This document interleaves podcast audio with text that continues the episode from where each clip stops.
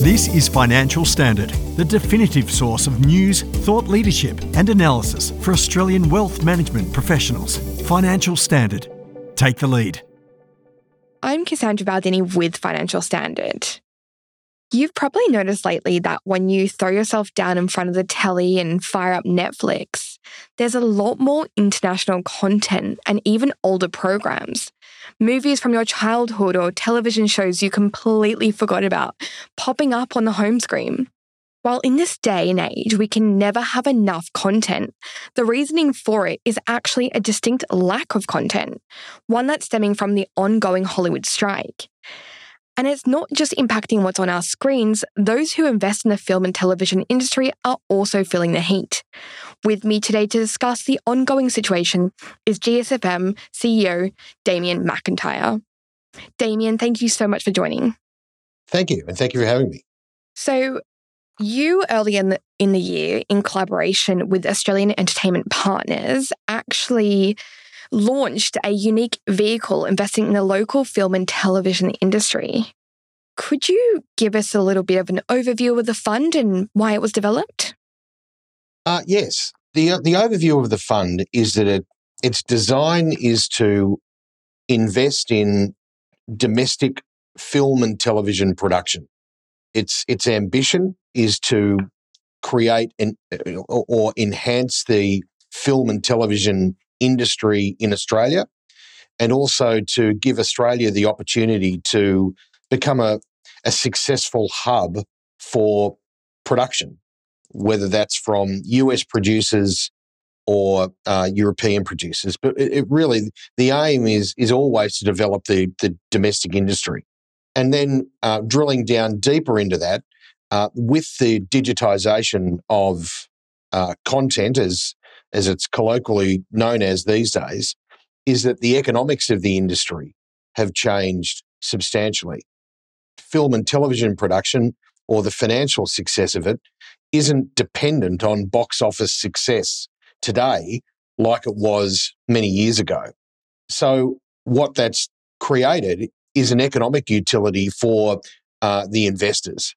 So we've got a we've got a, a marriage of a great ambition to develop an industry in Australia or, or to develop further an industry in Australia. And secondly, marrying it up with capital who can see an attractive return. So it's the AEP Screen Fund. It's almost like a sign of what's to come and in some ways a bit of a guinea pig. So going forward, do you think we'll see multiple funds launched on the back of digitalized content? Yes, I don't see the trend abating at all. If you think about um, think think about music, and that this is really where it started with the the advent of um, digitized music. Um, Spotify is probably the most recognized uh, you know brand in that that space today. But it, it, the digitization of film and television has completely changed our behaviors.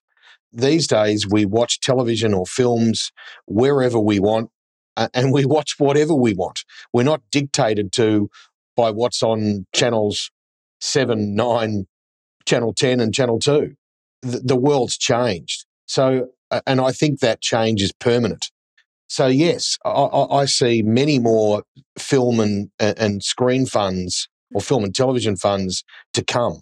They'll change slightly, but I really do think this is the beginning. Okay. And what kind of investors will the fund target and what kind of returns can be expected? Well, initially, we're targeting uh, state governments. And in addition to that, family offices um, and philanthropists, uh, high net worth philanthropists, for want of a better description. Okay. So, so you think about so just talking about the economic utility and why an investment in this fund would appeal to a state government is that effectively what we're undertaking to do is to make films within their jurisdictions. And the economic benefits of film production are well known and treasured. And, and the reason we, we know that, that's why the governments are willing to offer incentives for productions to be made in Australia because uh, uh, the governments can see straight away that there is a great economic benefit. So the states are the are the logical benefactor of film pro- an increase in film production. So they're the first call, and then the second call is, as I said, for family offices and philanthropists who who not only see the economic benefit of this, but they also see that it's a great thing for society to develop uh, the arts uh, within Australia. And what would those returns uh, most likely be? Well, the returns, our forecast returns, and, and we believe we're reasonably conservative, have IRRs in the range of 15 to 20%. Mm. And the reason we so we can make these sort of what appear to be cavalier predictions is, is as I mentioned from the outset, the economics of the industry has changed. These days, because the demand for content is so high, the streaming services, um, you know, such as Netflix or Amazon or Apple, uh, to name a few, they will basically guarantee a percentage return on the content once it's delivered. So that they will say that we will pay you uh, 120 or 130%, for example, of your net production costs. So that locks in the return up front. And uh, you know, it's it's it's a it's a very uh, attractive platform to move forward. Yeah, it's an extremely interesting concept. Circling back to the Hollywood strike, the Screen Fund was launched in May, which is the same month the Writers Guild of America strike began. That's, of course, reached its close with a deal being struck in September but it was kind of just a beginning because in July, the Actors Union also joined the strike, bringing us to the present day. So, can you talk us through um, the timing of the launch and the impact that strike has had on the Screen Fund? I mean, I'm sure there would have been some rumblings of discontent at the time, but did you think it would sort of continue as long as it has? Look, I'm not a I'm not an expert on on uh, the politics of the uh, film and television industry. So I can't really offer you any great insight. But I suppose, um, as far as the timing is, you know, is concerned, sure, it, it was it was unfortunate. But um, I think, generally speaking, I don't think these disputes are permanent. Both parties, the the writers and the actors, definitely have legitimate claims for better terms you only have to look at the returns that the, the, the streaming services and entertainment companies are making. So it's it's not unreasonable that writers and actors have a greater return of those uh, economic profits. And I think, you know, I, I just think it'll be resolved eventually, whether that's w- whether that's now, as we've seen with the um, the writers, and if it's next month or the month after with the actors.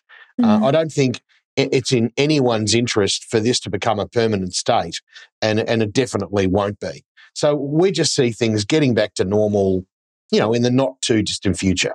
Yes, because you've had to sort of stop everything and you're not able to pursue investors at, the, at this time. Is that accurate?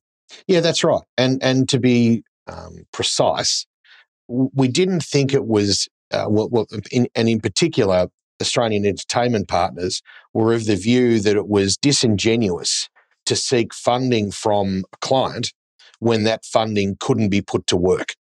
Um, so they really didn't want to take anyone's money until it can be put straight into production.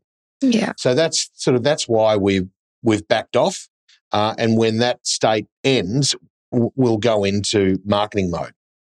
Just on the other side of that, considering um, everything we've discussed, would it have been more timely to continue to pursue investors and launch the fund officially when the strike came to a close?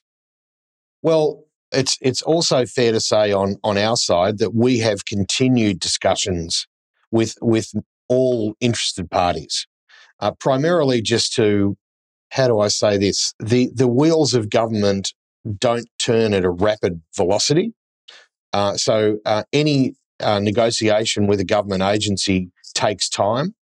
So, so in many ways, this sort of pause um, in in terms of production was not wasted because we've had a series of productive, ongoing discussions as parties on the other side, being the governments, have wanted more information, more clarification, etc., etc.